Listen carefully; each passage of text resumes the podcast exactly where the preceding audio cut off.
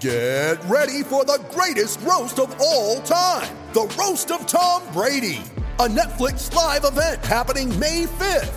Hosted by Kevin Hart, the seven time world champion gets his cleats held to the fire by famous friends and frenemies on an unforgettable night where everything is fair game. Tune in on May 5th at 5 p.m. Pacific time for the Roast of Tom Brady, live only on Netflix. Welcome to episode 98 of District of Conservation. This is your host, Gabriella Hoffman. I don't know if you guys are already aware of this, but CFACT, a free market environmental group that I've worked with closely for almost a year, has officially come on to sponsor the podcast. And if you're interested to learn more about them, you can check them out at www.cfact.org. Today's guest is Congressman Rob Whitman of Virginia's 1st Congressional District. Congressman Whitman is a very avid sportsman. He loves to fish, he hunts, he lives the sporting lifestyle, and he likes to showcase that in his work in Congress as well. And he came on to talk about what's happening in Congress, to dish on his background, the importance of conservation, how Republicans can be conservationists and why we are naturally conservationists if you incline yourself politically like that. And we just talked about different fish species, bull red drum that reside in the lower Chesapeake Bay that filters into the Atlantic, and so much more. I think you're going to really enjoy our conversation with him, get to know him a little bit better, and maybe want to go fishing with him. I think you'll be motivated to, to want to hang out with him. He seems really nice and very personable, very lacking in politicians these days. And we are very proud to have him in Virginia as a congressman representing us in Washington, D.C. I wish he was my congressman because my congressman does not like sporting stuff. Anyway, this is our interview with Congressman Rob Whitman. Let us know what you think. Congressman Whitman, it is such a pleasure to speak with you. Thank you for coming on my podcast and our simultaneous uh, video as well. Gabriella, thank you. It's an honor to be with you. Awesome. I want you to introduce yourself to my listeners and to also the viewers who will be chiming in from YouTube as well, because you're one of the probably unlikeliest of Republicans, although not really unlikely, because a lot of people in our political movement do uh, partake in outdoor activities, but you're one of the more outspoken sportsmen, I would say, in the Republican caucus. So why don't you introduce yourself to my listeners and uh, talk about what led you to become a sportsman, your background? Sure, absolutely. Well, I uh, live in the little town of Montross, Virginia, which is in the northern neck, beautiful area, the great outdoors uh, near the shores of the Potomac River lots of great outdoor activities. If you if you like uh, things from kayaking to hunting to fishing to hiking this is a great place. You have westmoreland state park just up the road the potomac river the rappahannock river the chesapeake bay uh, lots lots of open space. So you know i i grew up um, doing just the things that i think folks in small rural areas grow, grow up doing an interest in hunting and fishing. My father was very much the outdoorsman uh, and taught me uh, the the the fun of hunting and fishing. I remember some of the lessons I learned from him was uh, were, were, things like uh, respect for the outdoors and and and engaging in outdoor activities with others, especially family. For for us, it was a family activity, so it was always my dad and myself. Uh, that were going out, um, and my mom and sister enjoy the outdoor too uh, sometimes a little bit different ways. They weren't they weren't uh, uh, big into the hunting side, but they enjoyed. My mom especially enjoyed uh, hiking. In fact, she was a big fan of the state parks. And in fact, as as we grew up, she made sure that we visited every state park in Virginia. Awesome. So we would go there and and spend summer times in the cabins there. You know, and those are old rustic cabins, so it, it's it's not not like you had a lot of conveniences of home. And we would always have opportunities to hike and fish and and bring back neat mementos of those places. In fact, one one of the places I remember the most is Fairy Stone State Park, which is near Bassett, Virginia. And Fairy Stone State Park is named after the fairy stones that that you that you find there. Very very unique stones that are formed. Um, uh, in the earth, and they just happen to come to the earth's surface there. So I remember I still have my bag of those old fairy stones that we found there at Fairy Stone State Park. So it was pretty neat uh, to be able to go to those places. Westmoreland State Park, which is right here where I live. Uh, we spent summers in the cabin there. I'll never forget going along the shores of the Potomac River and finding shark's teeth. In fact, I have some some shark's teeth from Carcharodon carcharodon, which is the prehistoric giant white shark. I have one that's the size of my hand. So just just phenomenal, you know, opportunities there. I remember growing up with my dad, we had an old aluminum starcraft boat and we would go all kinds of places going fishing. In fact, I would argue we probably went uh, out in conditions that we probably uh, probably should have stayed at the dock, but we were adamant about getting out there and, and going fishing. So, so it's been great. And, and both of my children uh, enjoy, enjoy, the outdoors growing up. Uh, both of them went hunting and fishing with me. My daughter is a, a, a, very good in the shooting sports. My son today is a commercial fisherman. He grew up fishing. In fact, when he was 11 years old, I took him on a on a long range fishing trip out of San Diego, California, where we, where we went out for 10 days. And I'll never forget the the um, the person who was running the trip, uh, an Australian, his name was Dennis Braid, was giving me a hard time about why I was bringing an 11 year old on a trip with all these adults and we're going way out in the Pacific Ocean, and he was just chastising me. It was funny though. At the end of the trip, of all of the 22 anglers on board, and all of these were were very accomplished offshore anglers. All the anglers on board, little Josh Whitman, 11 years old, caught the second most fish of anybody on board. And and at the end, Dennis Braid has this little ceremony where he recognizes people, and he called Josh up there and said, "Son, I owe you an apology." he said because you you were just just phenomenal. We were out there in some pretty rough weather and never got seasick, never complained. In fact, he wore me out on that trip. So lot, lot, lot of fun. So we have, you know, we have a lot of great family legacies and stories that we tell about our outdoor experience. And I'm blessed to live in this little small town and travel home every evening. So I get to go across the Potomac River, river and travel through the areas that I've grown up, uh, you know, uh, traipsing through the woods uh, and just, just enjoying what, uh, what Mother Nature has to offer. It sounds like a dream. And yeah, that corner of Virginia, yeah. for me as a transplant, I've, I've done my best to learn the state, actually appreciate it, and mm-hmm. not just come here and, and you just like stay in Northern Virginia where I live but you have to mm-hmm. in order to, to develop a love of a state especially if you're a nature lover and a conservationist and outdoors person you really do have to see what the state has to offer. And i've grown to love seeing yeah. every corner. And it seems like your your slice of virginia is really just heavenly and ideal for for all these activities you you mentioned. It is. We're, we're blessed. We're blessed beyond compare to have great natural resources there. And you know i think anybody that comes and visits us you know is just um, is just mesmerized by the beauty here, uh, not just the natural resources, but the people and the histor- uh, the historical resources here. I don't think there's a better place anywhere across the country. Of course, I'm a little biased, but I still feel. no, it's it's a very beautiful state. I I've loved living here for the last eight years, and I tell people all the time, like if you come to Virginia, you may not want to leave. That's right. That's what, right. I, that's what I always tell them. Before we talk about uh, your policy background, I wanted to ask you more so about what some of your favorite species that you've targeted are from the fishing side and also from the hunting side too. Mm-hmm. Well, listen, I enjoy all types of fishing, from fly fishing to freshwater fishing to saltwater fishing. If I if I would say that, um, if I I wouldn't say I have a preference, but I probably spend more time saltwater fishing. Uh, I love fishing out on the ocean uh, in places like the Chesapeake Bay and the Sounds in North Carolina. It's just it's just un- unbelievable. in fact, I was out yesterday, uh, actually out uh, between uh, between Sandbridge, Virginia, out in the out in the Atlantic Ocean, uh, not far offshore. We were only maybe as far as 10, 10 miles out, but we were between uh, Sandbridge, Virginia, and we went all the way down to Corolla, North Carolina, if you were to draw a line out from the coast. And just amazing, just amazing. Yesterday, saw a giant manta ray, and we caught a couple of cobia off of following this manta ray. Uh, saw half a dozen big leatherback turtles, one you know, we were in a, we were in a 20, 22 foot boat and one was half, half the length of the boat, just phenomenal critters. And we were able to get right up to it. And we had a potted dolphin yesterday. I say a potted dolphin, a big potted dolphin, probably 200 dolphin in this pod.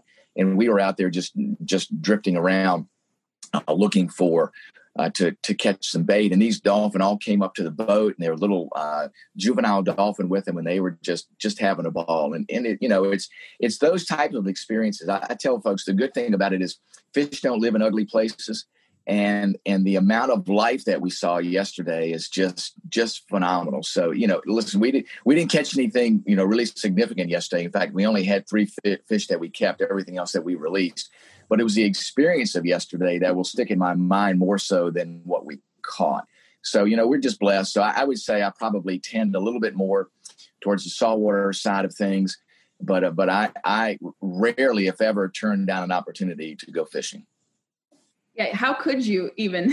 Because Virginia yeah. actually has a lot of different species. So one of my personal targets is to get a bull red drum because I know in the lower oh, yeah. Bay we yes. have such a great fishery, almost one that rivals Venice, Louisiana's. And I keep seeing mm-hmm. pictures of people catching it, and I'm like, I need to get this at some point. So, like, that's one of my personal uh, goals to get that. But people underestimate just the different type of fisheries we have here, and our trout fishing is outstanding too. People it is underestimate our trout fishery and just fly mm-hmm. fishing too, especially among people who are young professionals like myself. It is such a big mm-hmm. thing here. I cannot believe just seeing that. You know.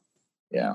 Well, we got to get you out there. This time of year, the schools of red drum are right in the mouth of the bay and then out in the ocean. And you know, last year we we got on a big school of red drum and a big school of black drum. Nice. And uh, we we followed this one school of red drum just by ourselves. It was just my friend of mine and I, and we were able to stay on this group of fish. They let us they let us pester them for about an hour, and we we caught and released about thirty big bull red drum. Uh, the biggest one was right at 50, right at 58 inches. We believe probably a six, 60 pound fish. So just, just phenomenal fisheries. So Gabriella, we have, we have to get you out there. It is phenomenal to see a school of red drum literally with five or 600 fish in the school and not a fish smaller than, than, you know, 45 inches. So. I'll actually be in the area in a few weeks, so I'll I'll touch base back with you maybe, and we can. Please, please do, please yeah. do. I will I will I will connect you with folks that can that can help you fulfill that that bucket sure. list of fish. Sure, and we can make a fun video doing it too if you're interested as well. That's right. we can do that.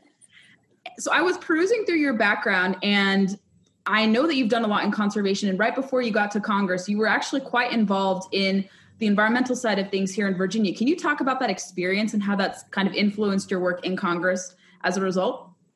Absolutely. Well, you know, I spent a number of years in local government from the Montross Town Council to the Westmoreland County Board of Supervisors and then to the General Assembly and was very active in assuring that we were doing everything possible uh, to preserve our natural resources. When I was on the Board of Supervisors, uh, I was able to secure some uh, some NIFWIF grants, which is the National Wildlife uh, Foundation grant process, uh, to reestablish some oyster reefs uh, here in the county, uh, and then also worked at making sure that we were engaging sportsmen and other citizens uh, to address occasionally where we had conflicts between hunters and landowners. I wanted to make sure that those things were resolved because it's incredibly important for both landowners and hunters to make sure that they can enjoy the natural resources there that we have throughout the northern neck.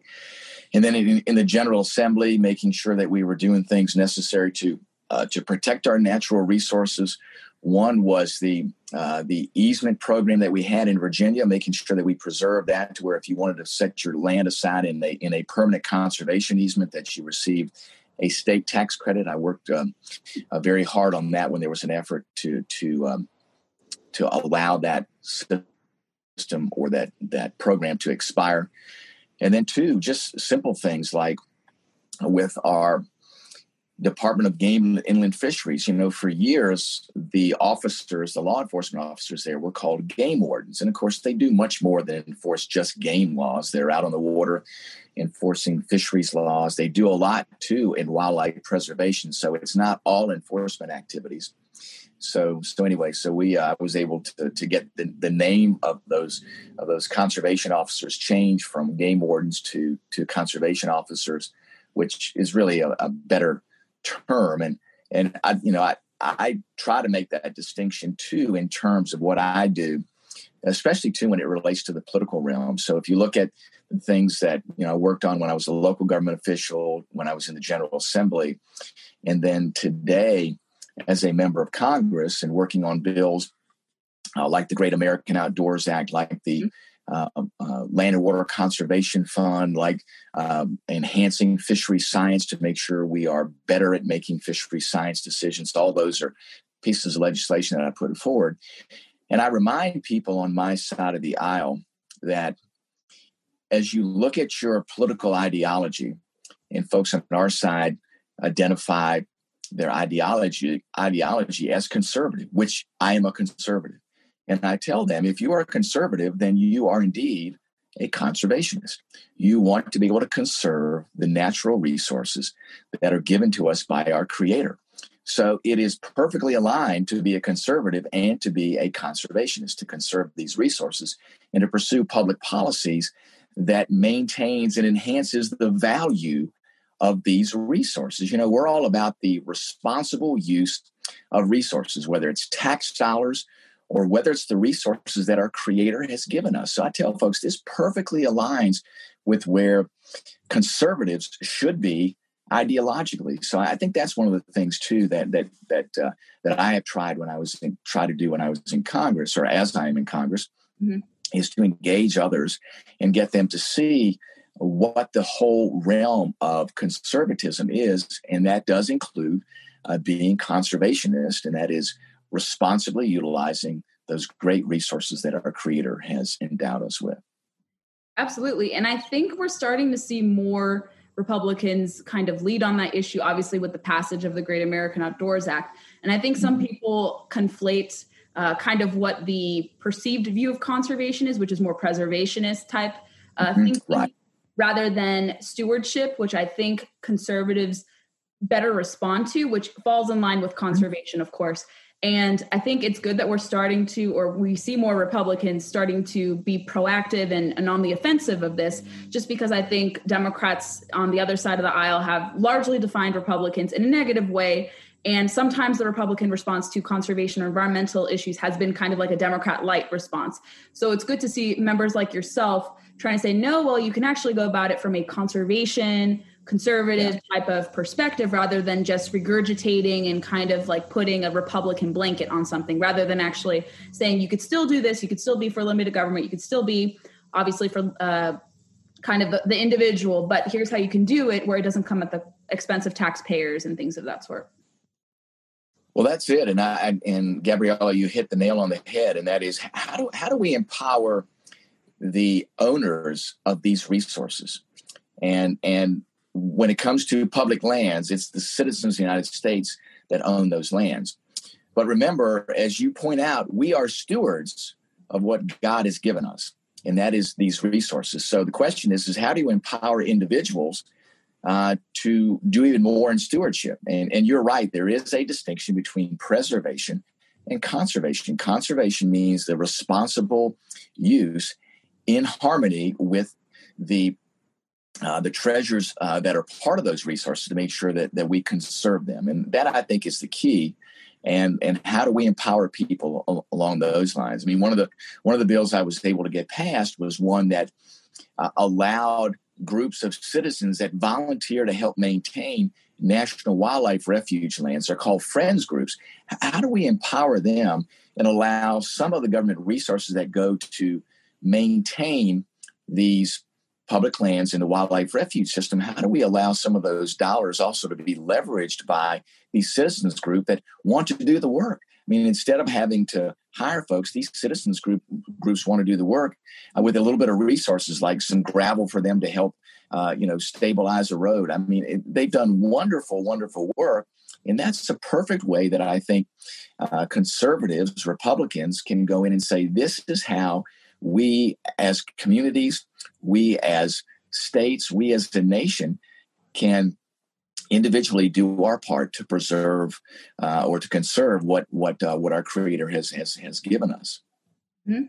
yeah and i kind of see this happening with the trump administration in terms of their approach to conservation i've seen a lot of people i have a lot of contacts i was who have told me they feel a lot more reassured by how they're administering uh, public lands management, giving a voice to conservation stakeholders who felt kind of voiceless in the past. Uh, what is uh, your reaction to all that? Because I bet you've seen similarly. Uh, you've heard from different people who say they're private landowners or perhaps different constituencies, maybe watermen who've said that there's a little bit more of a balance when it comes to natural resources management um, more people have an input and i've just heard from many different people obviously there's opposition of course you're going to find that typical opposition but I think um, what people fail to underscore sometimes is that even if you dislike an administration, you could still kind of look at kind of the good work that they're doing. And I think people are recognizing that they're kind of bringing a balance to what was previously in place when it came to these type of issues and these type of concerns. Is that kind of something you see as well?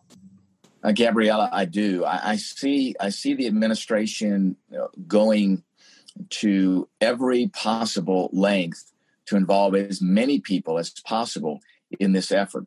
And I think if you only align your efforts with those that are within a very narrow stream of your thought, then you don't do everything possible to make sure that uh, we have uh, the maximum support and effort to conserve these these natural resources. The more people that you involve, the better. The more citizens that see value in those natural resources, the better off we all are, regardless of your political ideology. And, and I know sometimes people get caught up in in what particular groups are doing or what they're doing. Uh, the key is, is how, do, how do we make sure engage all of them? And listen, there's going to be some disagreement across the lines about what the public policy should be.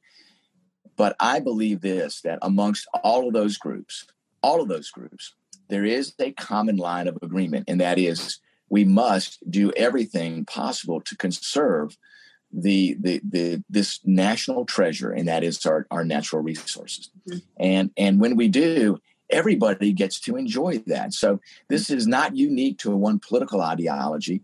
And the things that we need to do don't fall within one category of ideas or solutions. They fall across a wide category. And why can't we do all of those? We should be able to do that without having to, worry about, well, does this meet a particular prescription of what one group says should be done or what one group says shouldn't be done. No, I think I think there's so much that can be done to conserve what we are uh, endowed by our Creator that all of us should be able to say, okay, let, let's get these let's get these things done, and let's, and then listen, we can have a debate about some of the other elements. But there's so much more that we have in common than we have in differences. So that I think is a great opportunity for for all of us as we pursue these efforts to to conserve our natural resources. Mm-hmm. Yeah, I think there are certainly. I think everyone has the same amiable goals. Some may not, because we see that unfortunately on the other side, or, or the more preservationist side, I would say, they don't want to agree to anything. If if anything relating to hunting, there's so much opposition to yeah. any effort led by a hunting group. So unfortunately, you're going to find some people who are just reluctant. They're never going to partake. But there are some groups that are kind of in the middle that are more open. Mm-hmm. see a lot more groups kind of open-minded things, which is reassuring. And they're recognizing that sometimes you don't need the government. You can, you know, incentivize individuals and landowners to take care of stuff. And perhaps that may be a better alternative than just always relying on the government. Although government does have some basic assurances yeah. and responsibility to safeguard things, but sometimes states and localities can be and individuals can be empowered where the government uh, may not have resources to dedicate, or maybe they feel that they should better delegate those responsibilities to others.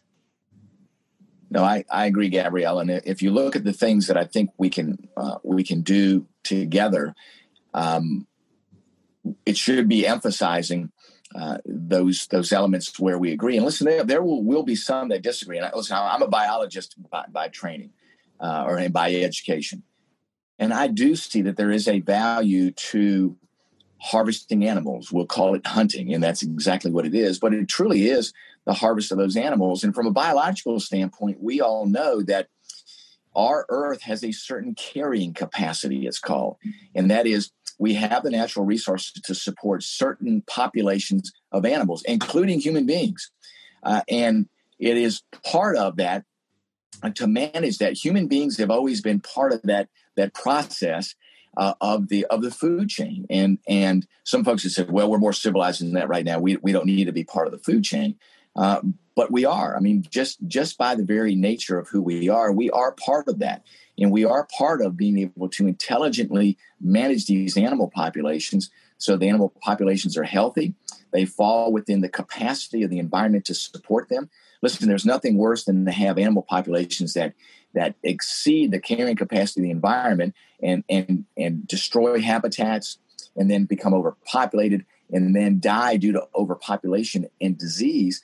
I mean, you know, we talk about humanity. That is much, much uh, more objectionable in my mind than it is to have a, a, thoughtful, humane harvest of those animals and then make sure those animals are used. I mean, we have lots of great organizations out there that go to extraordinary lengths to make sure that that those animals are used to feed the hungry and and and, and to do good things. So again, I, I think I think if you look at it just strictly from that standpoint, that there there is a role for mankind in the realm of hunting and harvesting animals to maintain healthy populations and to manage those animal populations in the way that's best for the animals mm-hmm. and best for uh, best best for mankind.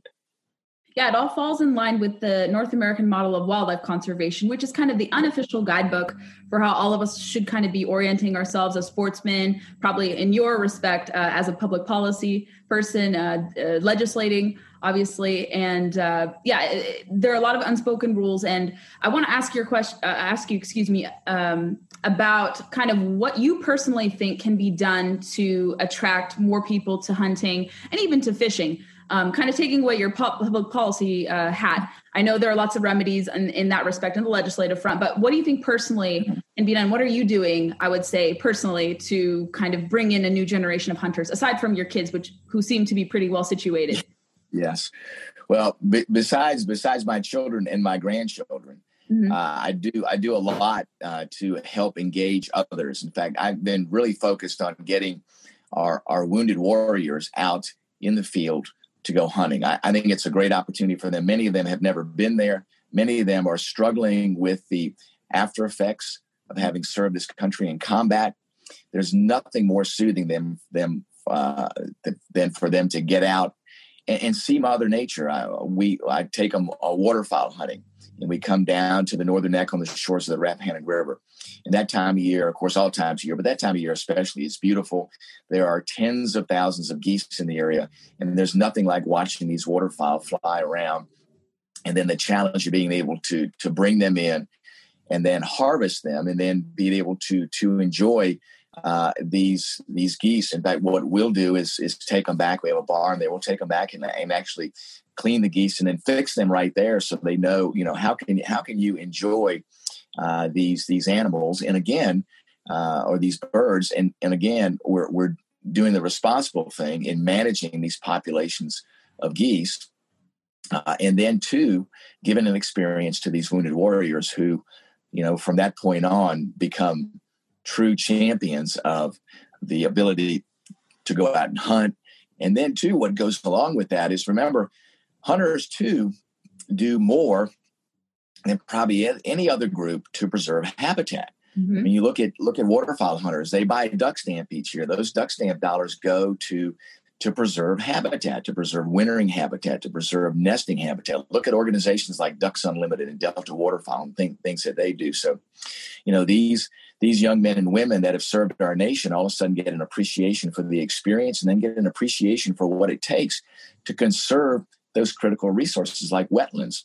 And and I remind people that wetlands not only are places for our waterfowl uh, to winter and nest, but they're also the nursery grounds for lots of other things that we treasure the the the, the fish, the oysters, the crabs, and everything that's part of the food chain. So it's it's you know it's it's it's a multi multi valued prospect to put together these efforts so that people can enjoy the resources, but then understand the importance of this habitat to the things that we that all of us must be doing.